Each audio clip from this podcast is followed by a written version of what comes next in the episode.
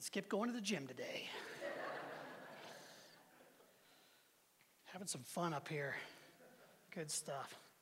Well, I want to um, invite us into this text this morning from 2 Samuel chapter 7.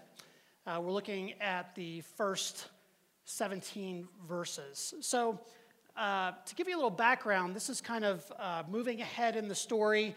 David has just been anointed king, and he has defeated his enemies, and now he is speaking with God through the prophet Nathan.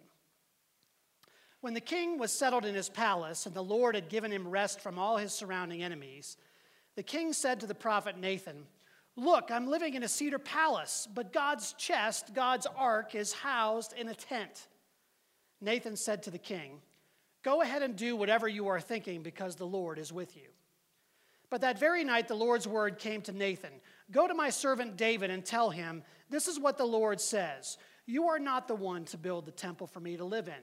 In fact, I haven't lived in a temple from the day I brought Israel out of Egypt until now. Instead, I've been traveling around in a tent and in a dwelling. Throughout my traveling around with the Israelites, did I ever ask any of Israel's tribal leaders I appointed to shepherd my people, Why haven't you built me a cedar temple? So then say this to my servant David This is what the Lord of heavenly forces says I took you from the pasture, from following the flock, to be a leader over my people Israel. I've been with you whenever, wherever you've gone, and I've eliminated all your enemies before you. Now I will make your name great, like the name of the greatest people on earth. I'm going to provide a place for my people Israel and plant them so that they may live there and no longer be disturbed. Cruel people will no longer trouble them as they had been earlier, when I appointed judges over my people Israel. And I will give you rest from all your enemies. And the Lord declares to you that the Lord will make a dynasty for you. When the time comes for you to die and you lie down with your ancestors, I will raise up your descendant, one of your very own children, to succeed you, and I will establish his kingdom. He will build a temple for my name, and I will establish his royal throne forever. I will be a father to him, and he will be a son to me. Whenever he does wrong, I will discipline him with a human rod, with blows from human beings. But I will never take my faithful love away from him, like I took it away from Saul, whom I set aside in favor of you. Your dynasty and your kingdom will be secured forever before me. Your throne will be established forever. Nathan reported all these words and this entire vision to David. This is God's word for God's people. Thanks be to God, and let us pray. Lord, we are grateful for this great day. And we ask that as we hear your word read and preached, that your Holy Spirit would come and speak to us through it. Open our hearts, our eyes, and ears to what you have to say to us today. In the name of Christ Jesus, we pray. Amen. Well, when you think of the word dynasty, what comes to mind? Maybe it's the cheesy 80s TV series about the Carrington family uh, which was a spin-off of many other series. There was a whole raft of these back in the 80s. Remember Dallas, Who Shot JR, and, and Dynasty, and Knots Landing, and, and rich people with first world problems. That was all about Dynasty. You might think of some of the rulers of ancient cultures, like in China, where we mark things by dynasties. Did you see this last week? that the king of Thailand died after ruling for 70 years. That's a long time. That's a dynasty. Of course, where I'm from, we think of dynasty as only one thing, and that is the Steel Curtain of the 1970s, who won four Super Bowls in six years. Dynasty. No one has matched it yet. But we're talking about dynasties today, and dynasties do come and go. This dynasty that we read about in 2 Samuel, by the way, that was the really cheap way to get a Steelers reference in today. we're playing the Patriots, so we need all the help we can get today. But, um, but we're talking about this royal line of David. That's what the text is about today. And, and David is a, is a fascinating figure. You know, we, we go back to where we were last week, and Samuel was born and Samuel will grow up to be one of Israel's great prophets, and he will do for the people what they ask, which is anoint them a king. And the king that they get is the kind of king that everybody wants. He is tall, he's handsome, he's a great warrior, and he also turns out to be somewhat of a psychopath. He is disturbed by rivalry, as most kings in the ancient world were. He thinks that everyone's out to get him. And so he tries to circle around and, and secure his dynasty. He's afraid of his enemies. He, he circumvents what God is telling him to do sometimes. David kills Goliath, the great giant of the Philistines. And the women of Israel sing, Saul has slain his thousands, David his ten thousands. That is changing fan clubs in the ancient world. And so Saul is furious and jealous of David. In fact, at one point, David is playing the harp in Saul's presence, and Saul hurls a spear at David, just barely missing him. And David is on the run from Saul. But there's this whole section of 1 Samuel and the beginning of 2 Samuel where David is kind of on the run. And it's this marvelous kind of action hero story where he is, he is eluding Saul, and at the same time, he is out battling Israel's enemies. He is, he is the ultimate action figure. Well, Saul's reign then ends kind of ignominiously. Saul is in battle and is about to be overrun, and his son Jonathan has been killed, David's best friend killed, and Saul decides that he's going to fall on his sword, and so he does. And he dies, and his reign ends. And his body and that of his son Jonathan are taken to the city of Beit Shan, which some of you have been to Israel with us. And have been to Beit Shan. They hung their bodies from the walls of Beit Shan, which was kind of a way of, of reminding everyone else that don't mess with us. This is how it is. That's how, what you did with your enemies in the ancient world. And so David becomes king. And David is successful. He defeats all the enemies that are around him. And in fact, he conquers the city of Jerusalem, which was held by the Jebusites, very strong fortress but he sends men up through the water shaft that goes down to the Gihon spring, and they come into the city and they open the gates. It's kind of a Trojan horse kind of thing that happens. And, and David takes over the city and makes it his capital. He builds his palace. But once he's secure, he looks around and says, You know, I have my palace, I've won, I've got rest from my enemies. Now is the time to build a temple for the Ark of the Covenant. I remember what the ark, where the ark has been this whole time. It's been traveling with the people of Israel when they were wandering in the desert during the Exodus. Was brought into the land last week. Uh, Elkanah and, and Hannah went to visit Shiloh, where the tabernacle was, to worship there, and that's where Hannah prayed her travailing prayer, which we talked about last week. But now David says, I want to bring it here to Jerusalem, and I want to build a temple for it. Now, one of the things that we have to ask here is what exactly is David's motivation?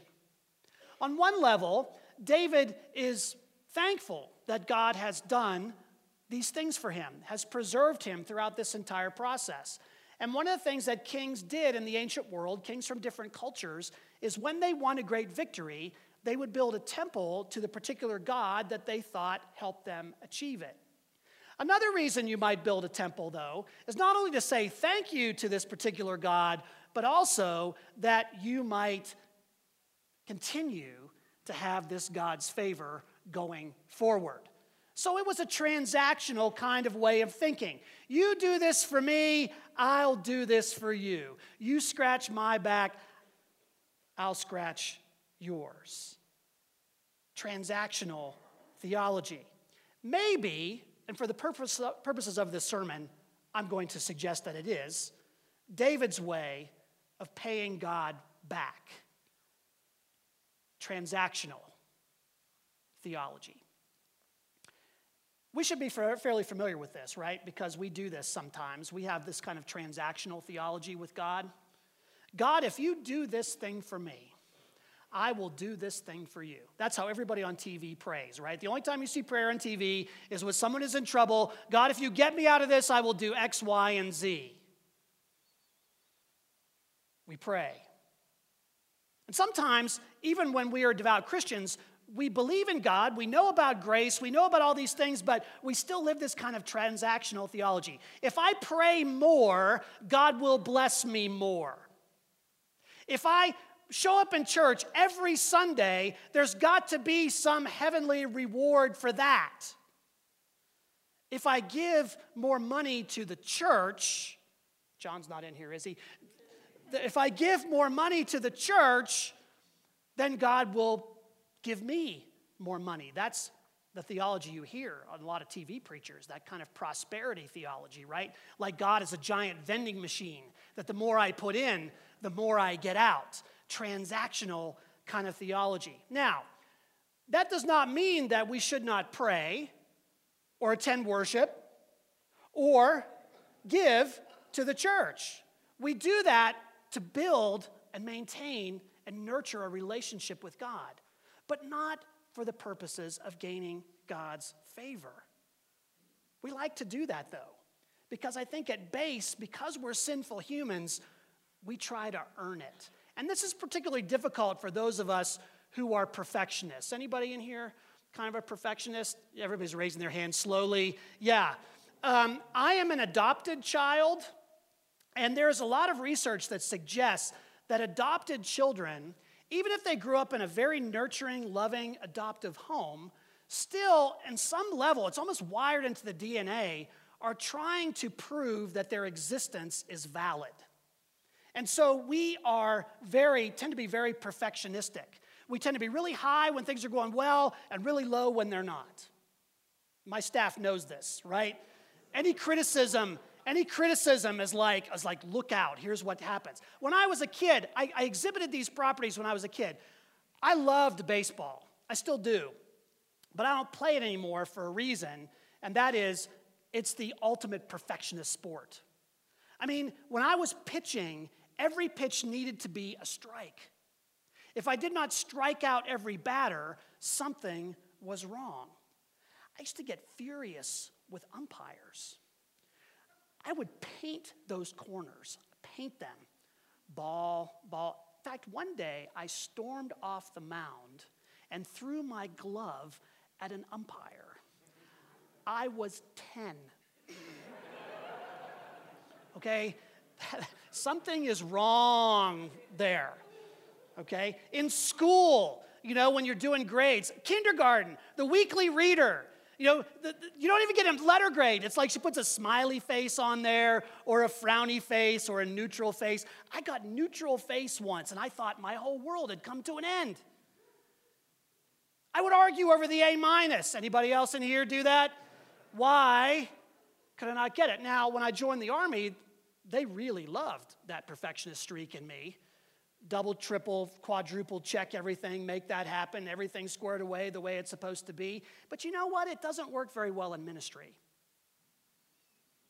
When I came into the ministry, I really was sort of like David, wanting to build this house for God, that God would be pleased if we had bigger, better, stronger, faster, that if the church was thriving, that meant that I was pleasing God. And I would do all kinds of things to make that happen, including treating the people in my churches as though they were workers building the temple that I was constructing for God.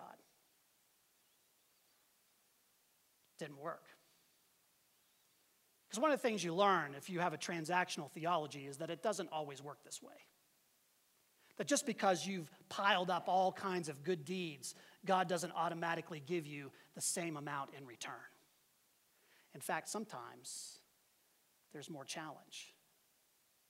And sometimes, when we are feeling like abject failures, God gives us that which we don't deserve. He gives us his grace. The Bible tells us over and over again that grace is God's modus operandi. It's the way he operates. It was grace that kept God from, from destroying Adam and Eve, which we talked about at the beginning of this series. They were out of the garden, but he was still with them. It was grace that enabled Abraham, who had no business having children, he and Sarah, but enabled them to to be a father and mother of a great nation. It was grace that preserved the people of Israel when they were dancing around a golden calf and Moses was on the mountain pleading for their lives. It was God who stayed with them even when they turned against him. It was grace that enabled Hannah, who prayed for a son, to have one. And in her thanksgiving, she knew she could not match God, but she gave her son to God return. Sometimes we don't get what we deserve. Thanks be to God for that. Grace is God's unmerited gift. God's unmerited gift given at God's initiative, given to us when we didn't deserve it. As Paul says in Romans, while we were perfect, Christ died for us. No, it's not what it says. Some of you went, is that was that in there? No. While we were yet sinners, Christ died for us. Grace. God promises David a house. God says, Look, David, you don't have to build me a house. I haven't been living in a house. I'm quite comfortable living in this tent and dwelling with the people. I've been doing it the whole time. Did I ask any of these people before you to build me a temple? No, I'm not asking you to do that either. This is your idea. Now, your son is probably going to build that for me. But for you, I'm going to do something for you. I'm going to build you a house. But not a house made of cedar and stone, but rather a dynasty.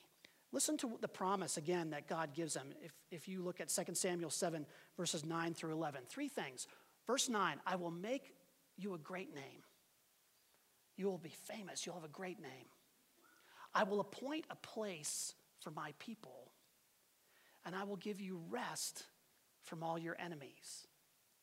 Does this sound familiar?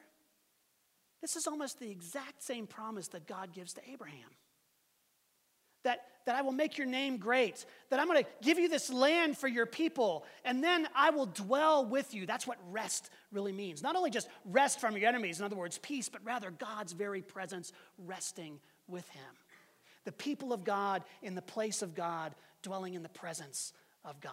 That's God's whole plan from the beginning. And God is going to do this through David's descendants. Now, they don't deserve it. We learn that even David himself, right after this, just a couple chapters later, goes off the rails a bit. David becomes king. He's defeated all of his enemies, and, and there's still some stuff going out on the borders, and so he sends the army out to fight. And in one of the chapters in 2 Samuel, says, In the spring, when kings go off to war, David was in his palace he wasn't where he was supposed to be. And he's walking around on the palace roof one day, and he looks across the way, and he notices a beautiful woman bathing on the roof. And he says to himself, I am the king. I want her. And so there is this whole drama where he subverts her husband, Uriah who was one of David's faithful soldiers, and he makes sure that Uriah is at the front line in the next battle so that he gets killed, so that he can have Bathsheba, whom he had the affair with. And their first son dies. second son is Solomon, who will be the king after David. But not until there was a lot of sibling rivalry with the other sons of David battling over the throne. David's on the run for his life again. But finally, Solomon comes, becomes king. We think, great, everything is stabilized. The first thing Solomon does is ask for wisdom. And we think, good for you, Solomon. That's what a king should ask for. And God gives him wisdom. But then he doesn't really use it that well. He becomes infatuated with the things that in Deuteronomy, God told the kings of Israel not to become infatuated with. Three G's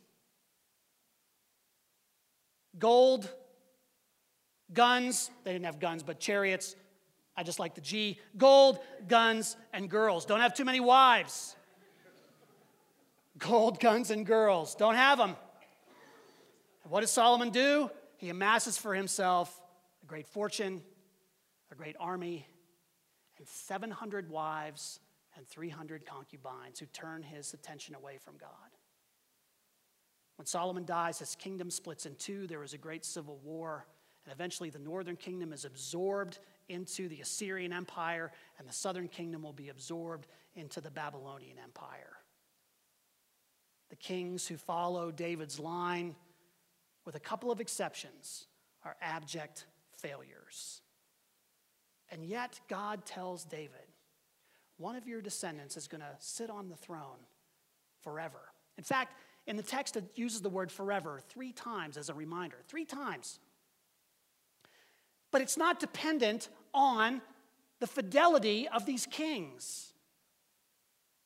It's only dependent upon God's grace. Look at verses uh, 14 and 15. God writes about or tells through Nathan the prophet what he's going to do. I will be a father to him, meaning David's son, and he will be a son to me. Whenever he does wrong, I will discipline him with a human rod, with blows from human beings. But I will never take my faithful love away from him, like I took it away from Saul, whom I set aside in favor of you. Your dynasty and your kingdom will be secured forever before me. Your throne will be established forever. How was that possible? I mean, in 586 BC, the temple that Solomon built is destroyed. The Ark of the Covenant disappears. Some say it's buried under the Temple Mount. Some say it was taken to Ethiopia. Some believe that it's in a warehouse in New Jersey. We don't know, but, but God's glory departs from the temple people are sent into exile. The king, the last king of Israel, has his eyes put out and he's taken off in chains as a captive. And we think, what's happened to this dynasty? The people look back and say, where is this, where is this king who's supposed to be on the throne forever? What happened? And they're looking for him and looking for him and looking for him. And then when he arrives, it's not in the way they expect. A man named Joseph lives in a place called Nazareth he is a distant relative of David. And he finds out that his wife, Mary, is pregnant, not in the usual way. And they will have a son who will be part of David's line. He will be born in obscurity in the small town of Bethlehem, which is David's hometown, a place known for shepherds. He will grow up and act like royalty, even though he is an impoverished itinerant preacher. He will act in royal ways like forgiving sins and healing, proclaiming God's justice among the people. And because he claimed to be a king, but didn't look like one, they would nail him to a cross dying the death of a slave, not the death of a king. But of course, three days later, he would rise again and establish his kingship forever.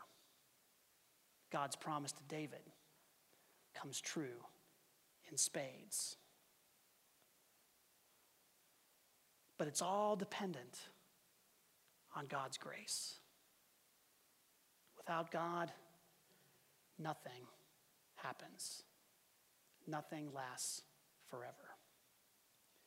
You know, dynasties fail, TV shows get canceled,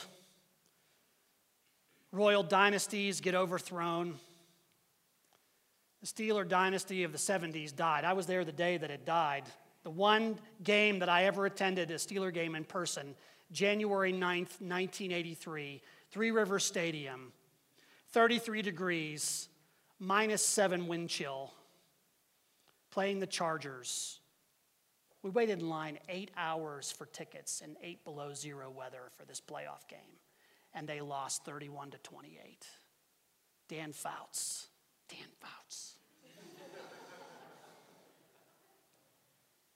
Steel Curtain retired. Terry Bradshaw would retire the next year, and the dynasty was done. And then we had the 80s and the Mark Malone years dynasties go away. Only God's grace lasts forever. God's promise never fails. You know, in verses 18 and 19, David, in hearing this from, from the prophet Nathan, responds in a prayer. Here's what he prays Who am I, Lord God? And of what significance is my family that you have brought me this far? But even this was too small in your eyes, Lord God. Now you have also spoken about your servant's dynasty in the future and the generations to come. Who am I? David says. I don't deserve it. He is thankful. All he can do is receive God's grace. I tried really hard to build great temples for God in the churches I've served. I've tried really hard and striven and worked extra hours and, and put myself out in that place to, to make things happen. I've made people angry. I have struggled to please others, to please God. But a few years ago, a friend of mine who was a counselor, we sat down together and she said, Do you think that God loves you just because He made you? That you are not a mistake? That regardless of what you do, God loves you anyway has loved you from the very beginning and wants to love you into being the person he's called you to be. Now, I had preached grace all the time. I'm a Methodist. That's what we do. God's prevenient grace, which calls out to us, God's justifying grace, which saves us and gives us new birth, God's sanctifying grace that helps us to grow into the people God created us to be. I knew it here, but I didn't know it here. And when I realized that, I realized it wasn't about performing. Oh, I still struggle with that. But it's always about what God will accomplish. Who am I? Who am I? A child of the King. You are a child of the King as well. And I don't know what temples you're trying to build or what transactional way of thinking you might have with God this morning, but I will tell you, all of it is dust in comparison to God's grace. Maybe you've tried earning God's approval. You already have it. Maybe you've tried to measure up. There's only one standard it's God's grace. And God's grace comes to us, and when we realize it, when we receive it, it begins to transform us. And when it transforms us, it can't help but be passed on to someone else. It's passed on to someone else, passed on to another generation, until it becomes a dynasty of grace. David understood that even in his sin and brokenness, God was going to do a great thing. God will do a great thing through you and me as well. If we will only embrace this dynasty of grace. Let us pray. Lord God, we, we don't get this grace sometimes. We, we struggle, we fight, we, we want so badly to be perfect. We think that if we can just stack up enough goodness, that'll be good enough. But we realize that we can never be good enough compared to you. It is your glory and your love that transforms us. We can't do it ourselves. We're too broken with sin and, and hurt, regret, guilt. But Lord, you set us on a high rock and you remind us again that we belong to you, that you formed us in the womb and knew us even before we knew you. Lord, I pray that anyone here today who is struggling to receive this grace would open their heart and receive it and know that they are loved in ways they cannot even possibly imagine. You perfect us through your love. Thank you for this good news. In the name of Christ Jesus, amen.